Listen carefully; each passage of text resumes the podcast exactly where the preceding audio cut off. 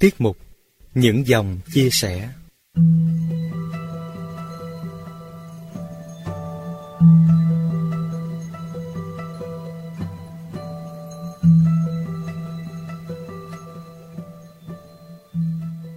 Thưa quý vị và các bạn, tiết mục những dòng chia sẻ kỳ này, Radio Đàn Ông xin giới thiệu những mẫu chuyện nhỏ do thính giả gửi về. Phía sau những mẫu chuyện ấy là những bài học về cuộc sống, tuy giản dị nhưng rất giá trị.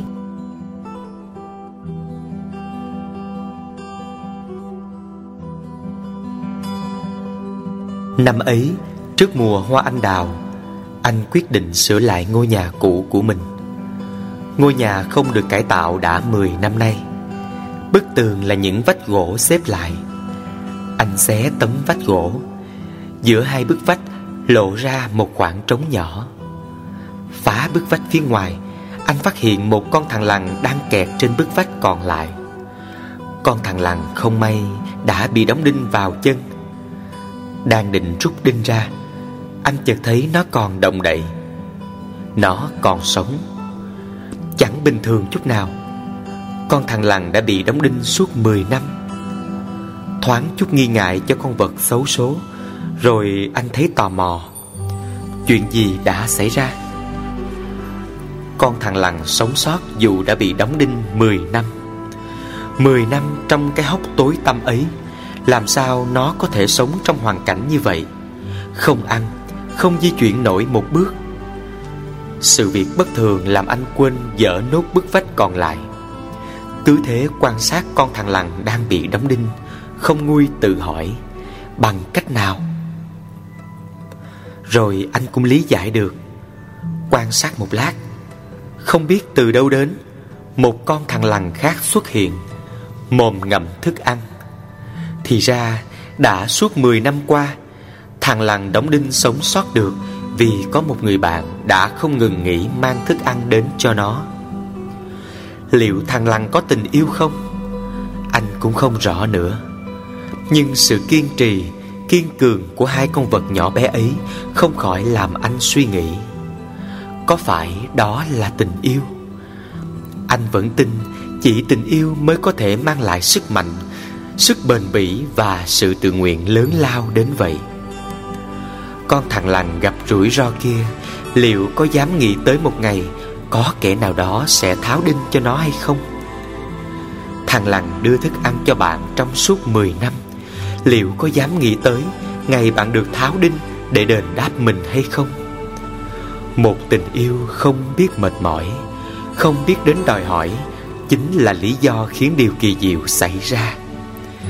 Anh sẽ còn nhớ mãi câu chuyện này Để nhắc mình Nếu một ngày nào đó Cảm thấy nản chí trong tình yêu. Chiếc tàu tôi đang đi Ghé vào một ga nhỏ. Lúc ấy đã gần sáng và trời vẫn đầy sao. Không khí lạnh cống ùa vào toa khi tàu dừng và mở cửa đón khách. Toa tôi có thêm hai người nữa, một người đàn ông và một cậu bé cậu bé phải mất một lúc mới ngồi được vào chỗ của mình sau khi len qua nhiều hàng chân người lớn. Trong khi cha cậu bé ngồi cạnh cửa ra vào, cậu bé lại ngồi cạnh cửa sổ giữa những người trong ngái ngủ khó tính và mệt mỏi sau một đêm không được ngủ đầy giấc. Khi tàu bắt đầu vào đường hầm, cậu bé trượt khỏi chỗ, sướng người lên. Có lẽ muốn nói gì đó với tôi tôi cúi xuống để nghe, nhưng bất ngờ thay, cậu bé hôn vào má tôi một cái. Lúc đó, tàu ra khỏi đường hầm, rồi cậu bé lại ngồi vào chỗ của mình và ngắm cảnh bên ngoài cửa sổ. Trong cậu rất hạnh phúc. Tôi thật ngạc nhiên, Sao cậu bé lại hôn một người lớn không hề quen biết trên tàu nhỉ? Tôi còn ngạc nhiên hơn nữa Khi cứ thỉnh thoảng cậu bé lại đứng lên, Hôn vào má những người lớn ngồi cạnh cậu, Từng người một. Bối rối, chúng tôi nhìn về phía người đàn ông. Cha cậu giải thích, Cháu nó rất hạnh phúc vì khỏe mạnh trở lại và được sống. Cháu đã ốm nặng rất lâu rồi. Chuyến tàu dừng ở ga cuối. Người đàn ông và cậu bé hòa mình vào đám hành khách. Tôi vẫn còn cảm thấy cái hôn của cậu trên má. Cái hôn làm tôi hạnh phúc và cả băn khoăn nữa. Liệu có bao nhiêu người trưởng thành trao cho nhau những cái hôn để chia sẻ niềm vui được sống? Cậu bé đã không chỉ chia sẻ với tôi một cái hôn ngọt ngào, Mà còn cả những băn khoăn muốn nhắn gửi. Đừng để bản thân mình chết. Khi mới lên bốn, Tôi đã bị bệnh bại liệt. Sau nhiều tuần nằm viện, Tôi được trở về nhà. Nhưng phải nằm trên chiếc giường có chấn song Được mẹ thuê từ bệnh viện. Bố đi làm, Mẹ ở nhà nấu ăn, Giặt giũ và chăm sóc cho tôi. Mỗi ngày hai lần, Mẹ bế tôi đi tắm rửa Và tập những bài tập mà bác sĩ chỉ định. Với tôi, Những ngày tháng đó thật kinh khủng. Tôi không thể ra sân chơi đùa cùng lũ bạn Hay làm bất cứ điều gì tôi muốn. Thứ duy nhất tôi có là một quả bóng dùng để luyện tập cử động cho các ngón tay. Chán nản vì đôi tay nhỏ bé, yếu ớt của mình Không thể nắm chặt quả bóng. Nhiều lần tôi đẩy nó rơi xuống đất. Những lúc như thế Mẹ nhặt quả bóng lên và dịu dàng bảo Cố gắng bóp quả bóng con nhé Rồi con sẽ được đi chơi như các bạn. Trong bài tập hàng ngày Mẹ thường đặt hai ngón tay trong lòng bàn tay tôi Và bảo tôi cố nắm chặt khoảng 10 lần. Mẹ hy vọng mỗi ngày có thể cảm nhận tay tôi nắm chặt hơn một tí. Nhưng thường cảm giác đó chỉ có trong những lần nỗ lực đầu tiên. Một hôm sau giờ làm, Bố mang về một chú khỉ đồ chơi. Chú khỉ mặc bộ quần áo len đỏ xinh xắn, Trước ngực mang một cái trống nhỏ xíu. Hai bàn tay chú đang trong tư thế sắp gõ xuống trống. Sau lưng chú khỉ có ống cao su nối với một quả bóng nhỏ. Bố hướng tôi cách điều khiển nó. Nếu bóp mạnh quả bóng, Hai tay chú khỉ sẽ vỗ vào mặt trống, Tạo ra tiếng bùm bùm, chách chách rất vui tai. Nào, con hãy thử nó xem. Bố ân cần đặt quả bóng vào bàn tay thẳng đờ của tôi. Tôi cố bóp. Nhưng chú khỉ không hề cử động Tôi dồn hết sức vào bàn tay và cố bóp thêm lần nữa. Một tay chú khỉ hạ xuống dần, nhưng không đủ mạnh để trái bóng phát ra âm thanh nào rõ cả.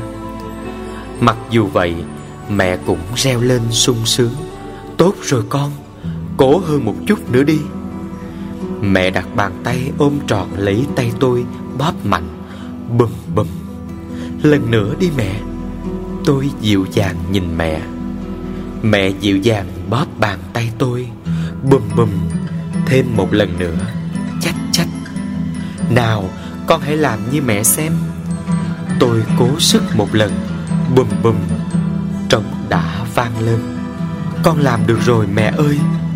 Tôi lại bóp tiếp, Bùm bùm, chách chách. Con có thể làm được rồi, Tôi phấn khích la to. Từ đó tôi say sưa tập luyện. Tiếng trống dần dần vang đều, Nhịp nhàng như một bản nhạc. Hết tay phải rồi chuyển sang tay trái. Đôi lúc, tôi cũng thấy chán, Nhưng nhìn gương mặt rạng rỡ, Tràn đầy hy vọng của bố và mẹ Mỗi khi tiếng trống vang lên Là tôi lại cố gắng. Một buổi tối, Khi bố vừa chợp mắt Sau một ngày làm việc vất vả, Tiếng trống vang lên Làm bố thức giấc. Bố ngồi dậy nhìn tôi mỉm cười. Tôi hối hận. Con đã làm bố thức giấc phải không? Con xin lỗi bố. Con sẽ không bóp quả bóng Vào những lúc bố ngủ nữa đâu ạ. Bố xoa đầu tôi. Giọng bố bỗng ấm áp hơn bao giờ hết. Không đâu con ạ. Con hãy tập bất cứ khi nào con muốn. Tiếng trống đó chính là kết quả của lòng kiên trì. Đừng vì bất cứ điều gì mà từ bỏ lòng kiên trì con nhé. Sau đó, tôi hồi phục từ từ. Tôi đã từng bước chiến thắng được bệnh bại liệt, Một việc tưởng chừng như không thể. Bố mẹ tôi vui mừng khôn xiết. Âm thanh của những ngày đó cứ vang mãi trong tôi, Sau này và trong mọi lúc. Như một sự khuyến khích mỗi khi tôi gặp bất cứ khó khăn trở ngại nào. Buổi chiều cuối năm, Mọi người trong cơ quan đã ra về từ sớm. Phòng bên cạnh, Ông giám đốc vẫn lay hoay, Cầm cụi bên đống giấy tờ. Trước khi về, tôi ghé qua chào Và định nói điều gì đó với sếp Trong cái khoảnh khắc lãng đãng của buổi chiều rất bâng khuâng này. Bên bàn giấy, Nét mặt ông hân hoan lạ thường. Công việc còn nhiều quá hả chú? Tôi hỏi. Này này lại đây xem với tôi. Giọng ông bỗng vồn vã. Trên mặt bàn bày ngay ngắn nhiều cánh thiệp mừng xuân. Có cái còn mới, có cái ố vàng. Có những mảnh giấy nhỏ với nét chữ học trò dễ thương Và không thiếu những cánh thiệp mừng sinh nhật với lời lẽ hết sức chân thành. Bạn đã 18 tuổi, đẹp trai nhưng còn yếu môn hóa. Chúc bạn khắc phục được yếu điểm này. Có cánh thiệp ghi. Dũng tuyệt lắm, Nhưng đừng hay bứt tóc nữa. Nếu không hỏi đầu đấy. Mân mê một cánh thiệp đã ngã màu, Giọng ông trùng xuống. Lúc trong lòng trống vắng, Thì tôi sống với những tình cảm này. Họ là những người bạn tuyệt vời. Thời sinh viên, Tôi đã trưởng thành từ những tình bạn như thế. Gói sắp thiệp lại cẩn thận, Cất vào trong ngăn tủ. Ông giám đốc cùng tôi ra về. Ra đến cổng, tôi nói đùa. Hóa ra sếp là người hoài cổ. Mỉm cười, ông nói, Tình cảm của con người có bao giờ cổ đâu chú em? Chiều cuối năm hoang vàng màu nắng, Những gánh hàng hoa dội chợ bày ra cả đường. Vài gốc bay già xếp ngay hàng trên xe ba gác đã lắm tấm nở vàng. Chợt nghĩ cuộc sống đã thay đổi nhiều quá. Mọi cái đều hối hả. Đời sống tất bật lo toan, làm cho người ta quên rằng mọi thứ rồi sẽ qua đi. Điều còn động lại ở mỗi người là những gì chân thành nhất. Nhiều điều ta tưởng chừng vụn vặt lại có ý nghĩa quan trọng đối với người khác biết dường nào. Trong mỗi dịp, có điều kiện bày tỏ tình cảm với nhau. Đừng quên viết gì đó về người bạn của mình bằng những lời chân thành và thân thương nhất. Chắc rằng nó thật sự có ý nghĩa và rất có thể nó sẽ còn ở mãi bên cạnh người bạn của ta suốt cuộc đời.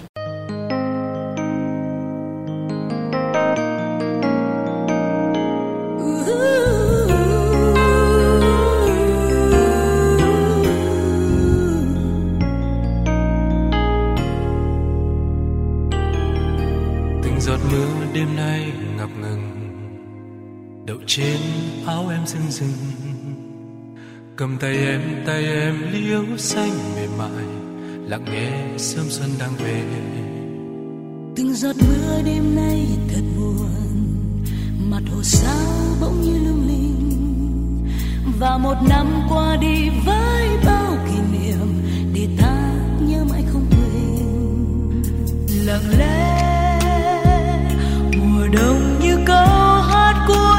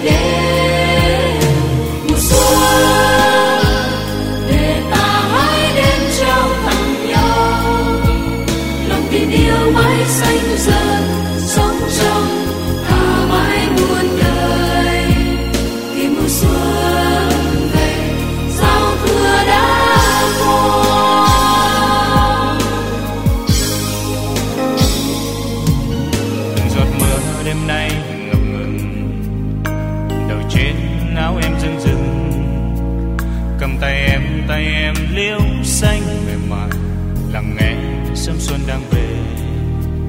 Từng giọt mưa đêm nay thật buồn, mặt hồ sao bỗng như lung linh. Và một năm qua đi với bao kỷ niệm, để ta nhớ mãi không quên. Lặng lẽ, mùa đông như câu hát cuối sẽ còn lại trong chúng ta. Lặng lẽ mùa xuân như câu hát bắt đầu.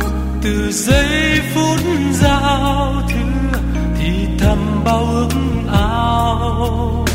Mùa xuân